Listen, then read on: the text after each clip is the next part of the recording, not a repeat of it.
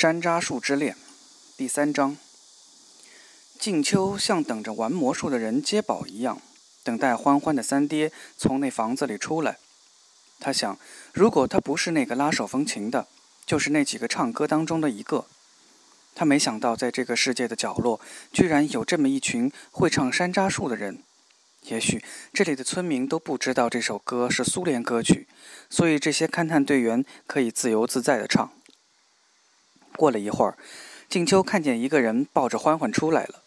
他穿着深蓝色齐膝棉大衣，大概是勘探队发的，因为静秋已经看见好几个穿这样衣服的人在房子周围走动了。欢欢挡住他脸的一部分，直到他快走到他跟前，放下欢欢，静秋才看见了他脸的全部。静秋看着一个人的时候，总像是脑子里有一双眼睛。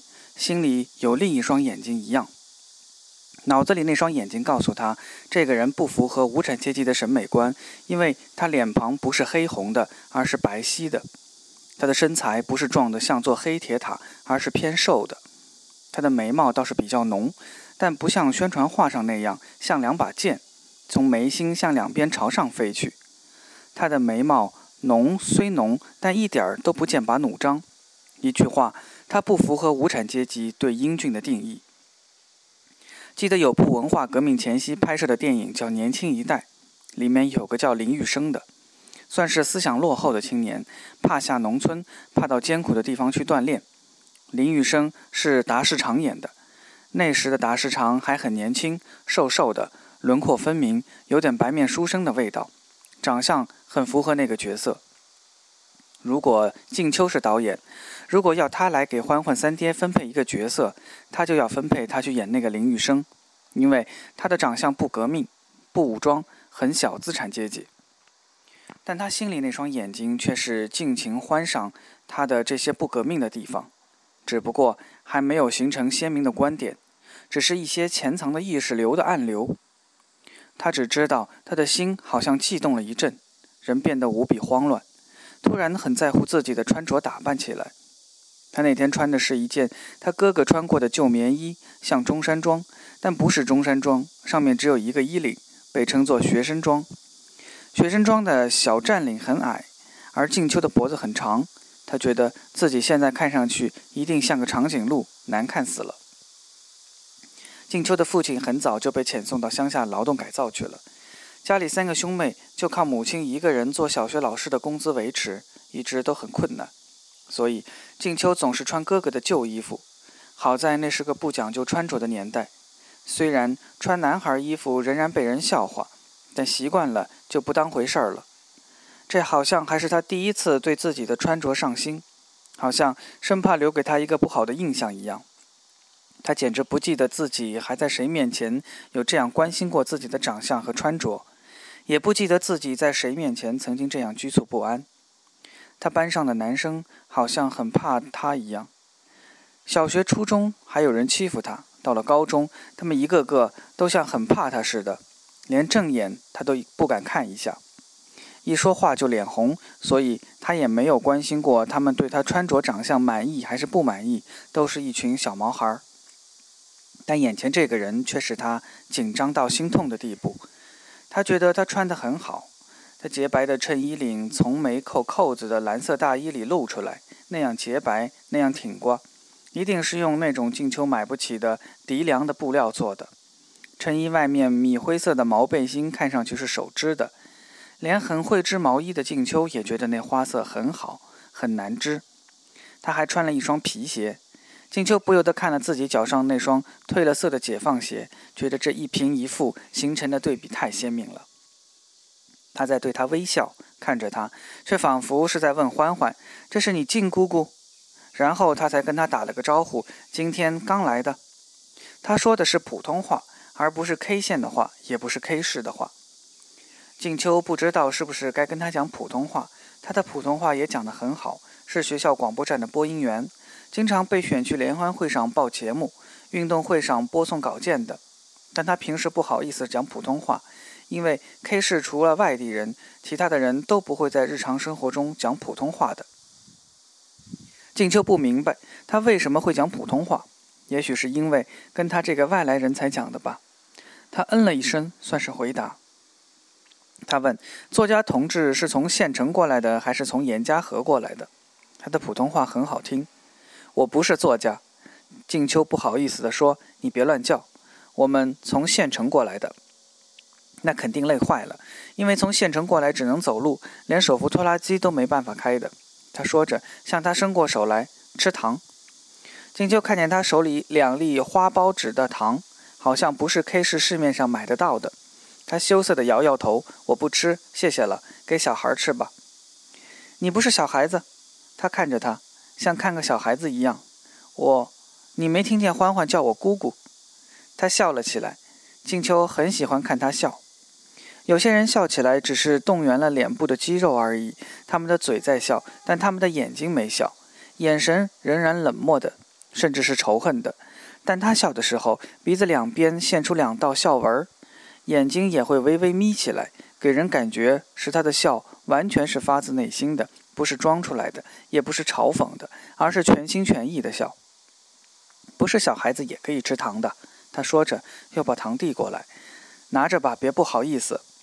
静秋只好接过糖，自我安慰地说：“我替欢欢拿着。”欢欢抢上来要静秋抱，静秋也不知道自己怎么一下子就笼络了欢欢的心，她有点受宠若惊。抱着欢欢，对他说：“大妈叫你回家吃饭的，我们走吧。”他伸出手，让欢欢到他那里去。欢欢，还是让三爹抱吧。姑姑今天走了好多路，肯定累了。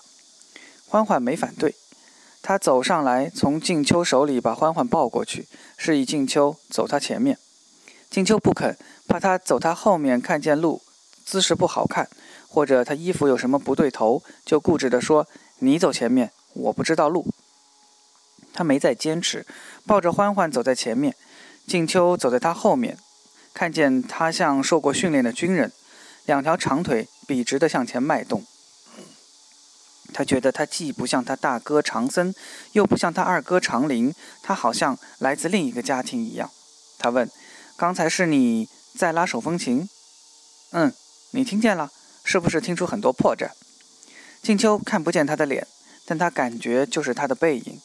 他能够感觉到他在微笑，他不好意思地说：“我我哪里听得出破绽？我又不会拉手风琴。”谦虚使人进步，你这么谦虚，进步肯定很快。他站住，微笑地转过身，但撒谎不是好孩子。你肯定会拉，你带琴了没有？他见他摇头，就提议说：“那我们转回我那里，你拉两曲我听听。”静秋吓得乱摆手：“不行不行，我拉得太糟了，你拉得太好了，我不敢拉。”那改日吧。说完，继续往前走。静秋不置可否，好奇地问：“怎么你们那里的人都会唱《山楂树》？这歌挺有名的，五十年代很流行，很多人都会唱。你也会唱？”静秋想了想，没说自己会唱还是不会唱。他的思绪一下子从《山楂树》这首歌跳到今天路上看见的那棵山楂树去了。歌里边说，山楂树是开白花的。但是今天张村长说，山上那棵山楂树是开红花的。嗯，有的山楂树是开红花的。那树真的是因为烈士的鲜血浇灌了树下的土地，花才变红色的吗？他问完了，觉得这个问题有点傻。他感觉他在笑，就问：“你是不是觉得我这个问题问得很傻？我只是想弄清楚，才好写在教材里。我不想撒谎。你不用撒谎，你是那么听来的，就那么写。”是不是真的就不是你的问题了？那你相信那花是烈士的鲜血染红的吗？我不相信。从科学的角度讲，那是不可能的。应该原来就是红的，不过这里人都这么说，就当一个美丽的传说好了。那你的意思是说，这里的人都在撒谎？他笑了笑说：“不是撒谎，而是有诗意。世界是客观存在的，但每个人感受到的世界是不同的。”用诗人的眼光去看世界，就会看见一个不同的世界。静秋觉得他有时说话很文学，用他班上一个错别字大王的话，就是有点文妥妥、文绉绉的。他问：“你看见那棵山上的树了吗？”“嗯，每年五六月份就会开花，可惜我四月底就要走了，那就看不见了。走了也可以回来玩的。”他许诺说：“今年等那树开花的时候，我告诉你，你回来看。”你怎么告诉我？他又笑了一下。想告诉你，总会有办法的。他觉得他只是随口许了个诺，因为那时电话还不普遍，K 十八中整个学校才一个电话，打长途电话要到很远的电信局去，估计西村坪这样的地方可能连电话都没有。他似乎也在想同一个问题：这里没电话，不过我可以写信告诉你。静秋吓坏了，他们一家住在妈妈学校的宿舍里。如果他写信到学校，肯定被他妈妈先拿到了，那还不把妈妈吓死？从小到大，他妈妈都在嘱咐他：一失足成千古恨，但从来没有告诉过他怎样才算失足了。所以在他看来，只要是跟一个男生有来往了，就是失足了。他紧张地说：“不要写信，不要写信，让我妈妈看见，还以为……”他回过头安慰他：“不要怕，不要怕，你说了不写，我不会写的。”山楂花不是昙花，不会开一下就谢掉，会开好些天的。到五六月份的时候，你随便抽个星期天来一趟就能看见了。到了张村长家，他放下欢欢，跟他一起走进屋子。家里人大多都回来了。长芬先自我介绍说他是大姐长芬，然后就很热情地为静秋介绍每一个人。这是二哥，这是大嫂。静秋便跟着他一样叫二哥。大嫂叫的每个人都很开心，长芬最后指着三爹说：“这是三哥，快叫！”静秋乖乖的叫声“三哥”，结果屋里的人都欢笑起来。静秋不知道说错了什么，红着脸站在那里。三哥解释说：“我不是他们家的，我跟你一样，只是在这里住过。他们随便叫的，你不用叫。我叫孙建新，你叫我名字好了，或者跟大家一样叫我老三吧。”从第二天开始。K 十八中教改小组就忙起来了，每天都要采访一些村民，听他们讲抗日的故事，讲农业学大寨的故事，讲怎么样走跟走资产阶级道路的当权派做斗争的故事。有时还有一些具体历史意义的地方去参观。一天的采访完毕后，小组的人就在讨论一下该写什么，每部分由谁来写，然后大家就分头去写。过几天把写的东西拿到组里汇报。大家提些意见，做些修改。每个星期要跟生产队的社员们下地劳动一天。社员们星期天是不休息的，所以静秋他们也不休息。小组的成员轮换着回 K 市，向学校汇报教材编写材料，顺便也休息两天。每个星期三和周末，张家的二闺女长芳就从严家河中学回来了。她跟静秋年龄相仿，又睡一个床，一下就成了好朋友。长芳教静秋怎么把被子叠成三角形，静秋帮长芳写作文。晚上两个人要聊到很晚才睡觉，多半都是聊老二和老三。西村平的风俗，家里的儿子小名就是他们的排行，大儿子就叫老大，二儿子就叫老二，但对女儿就不这样称呼了，只在他们名字的最后一个字后面加上丫头。排行也没把他们算在内，因为女儿都要嫁出去，一出嫁。就去婆家那个村，嫁出去的女泼出去的水，就不再是家里人了。长芳对静秋说：“我妈说你来了之后，老二变得好勤快了，一天几趟跑回来，要不要挑水？因为你们城里的女孩讲卫生，用水多，她怕你不习惯用冷水，每天烧好多瓶开水，好让你喝的有洗的。我妈好高兴，看样子想让你做我二嫂呢。”静秋听了，总有点局促不安，怕这份恩情日后没法回报。长芳又说：“老三也对你很好呢。听我妈说，你一来，他就拿来一个大灯泡给你换上，说你住的这个房屋灯光太暗了，在那样的灯光下看书写字会把眼睛搞坏的。他还给我妈一些钱，叫她用来付电费。”静秋听了，心里很高兴，嘴里却说：“他那是怕把你的眼睛搞坏了，这不是你的屋吗？”我在这屋里住这么久了，以前怎么没给我换个大灯泡呢？后来静秋碰见老三，就要把电费还给他，但他不肯要，两个人让来让去，搞得像打架一样。静秋只好算了。他准备走的时候，像八路军们一样，在老乡的桌子上留了一点钱，写了个纸条，说是还给他的。这些年来，静秋都是活在出身不好的重压之下，还从来没有人这样明目张胆地向他献过殷勤。现在这种生活有点像是偷来的，是因为大妈他们不知道他的出身，等他们知道了，肯定就不会拿正眼看他了。有天早上，静秋起床之后，正想来折叠被子，却发现床上有鸡蛋大一块血迹。他发现自己老朋友来了，把床单弄脏了。他的老朋友总是这样，一遇到有什么重大事情就冲锋在前。以前但凡出去学工、学农、学军，老朋友总是提前到来。静秋连忙把床单换下来，用一个大木盆装了些水，偷偷摸摸洗掉了那块血迹。乡下没自来水。静秋不好意思在家里清洗床单，估计也清洗不干净。那天刚好是个雨天，好不容易等到中午雨停了，他连忙用个脸盆装了床单下河去洗。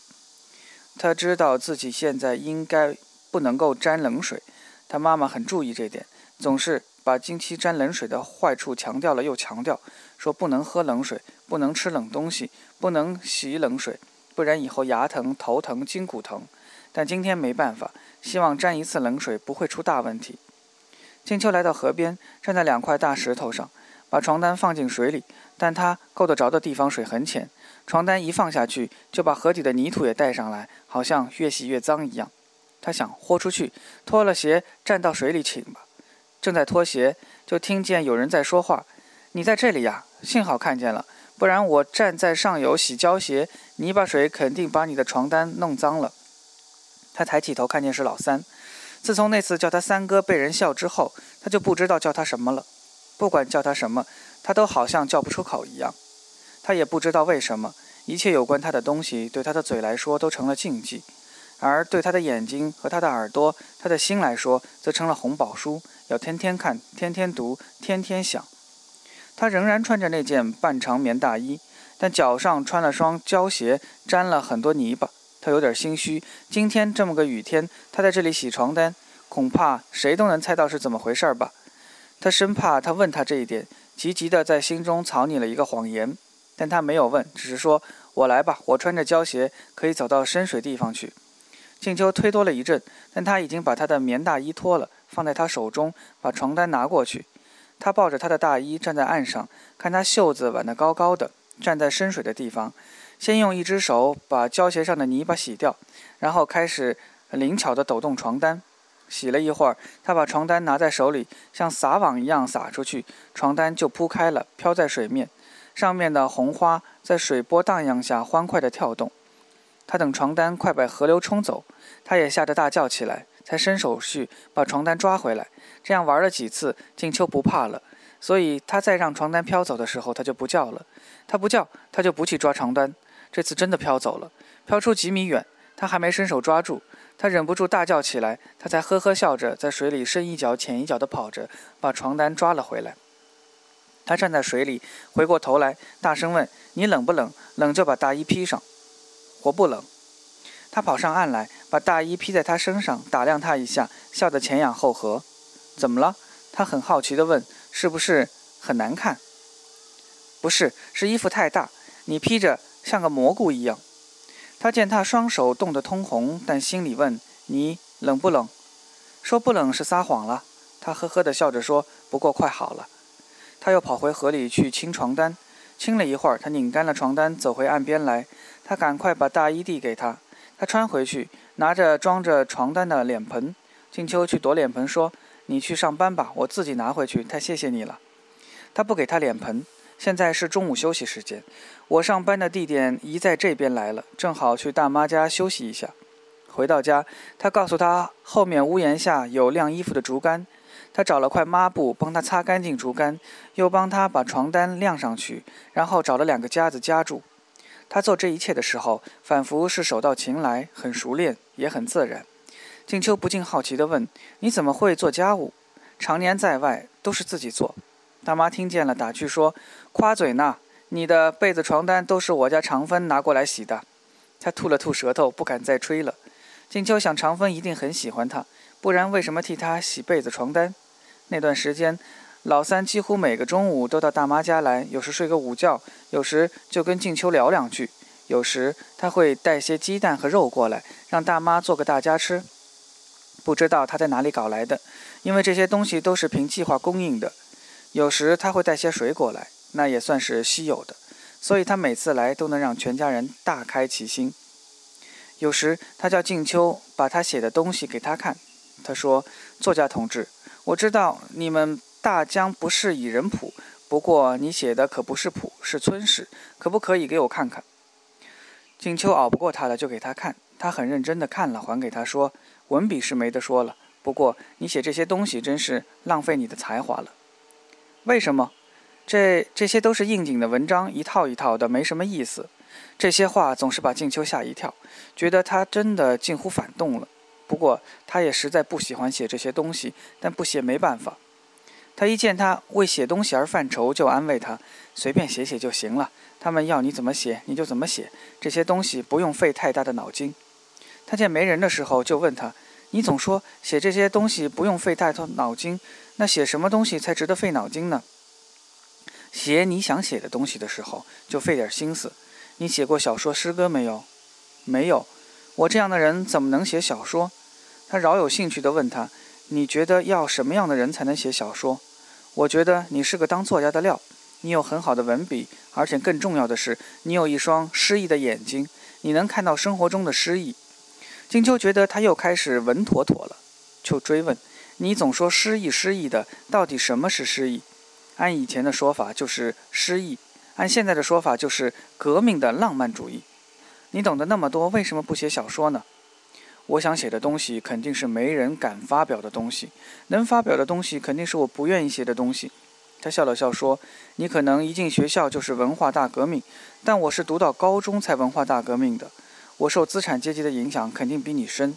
我读书的时候一直想考大学，进清华北大，不过生晚了点儿。”那你为什么不去当工农兵大学生？他摇摇头，那有什么意思？现在大学里什么都学不到。你高中毕业了，准备干什么？下农村？然后呢？静秋很难受，因为她看不见自己会有什么然后。他哥哥下农村好几年了，总是招不回来。他哥哥小提琴拉得很好，县文工团和海政文工团都有心招他去，但一到了政审就给刷下来。他有点伤感地说：“没有了然后，我下了农村肯定招不回来了。”因为我家成分不好，他很肯定地说：“不会的，你一定能招回来，只是迟早的问题。别想那么多，别想那么远。这世界每天都在变化，说不定到你下农村的时候，政策就改变了，就不用下农村了。”静秋觉得这简直是天方夜谭，会有这样的事情？他一定是在安慰他。反正他下不下农村，能不能招回来，跟他无关。他这样说说也不用负责。说到这些，静秋觉得跟他没什么可说的了。他说过，他父亲是当官的，虽然也挨了些整，但现在似乎已经没事儿了。他没下农村，直接进了勘探队。他觉得他这样的人跟他完全是两种不同的人，他不可能理解他的那些担心。我要写东西了，他懒懒地说，然后就装模作样地写起来。他也不再说什么。有时坐在那里打个盹儿，有时跟欢欢玩一玩，到时间了就回去上班了。有一天，他给他带来一本厚厚的书《约翰克里斯朵夫》，你看过这本书没有？没有。他把书留给他看，说这只是其中的一集，你看完了这本就告诉我，我再拿其他的给你。后来静秋问他：“你怎么有这些书？”都是我妈买的。我爸是当官的，但我妈不是。你可能听说过，解放初期颁布了新婚姻法。共产党的干部都把乡下的老婆离掉了，在城里找了年轻漂亮、知书达理的女学生做老婆。我妈妈就是这样一个女学生，资本家的小姐，可能为了改变自己的政治面貌，就嫁给了我爸爸。但他觉得我爸爸根本不能理解他，所以他内心永远都是苦闷的，大多数时间都生活在书本之中。他爱买书，他有很多书。不过文化革命的时候，他胆小，就把很多书烧掉了。我跟我弟弟两人藏了一些，这书好不好看？静秋说：“这是资产阶级的东西，但我们可以批判的吸收。”他又像看小孩子那样看着他。这些书都是世界名著，只不过现在中国遭到这种厄运。但是名著终归是名著，是不会因为短暂的遭遇就变成垃圾的。你还想看吗？我还有一些，不过你不能看太多，不然你的教材写不出来。要不我帮你写？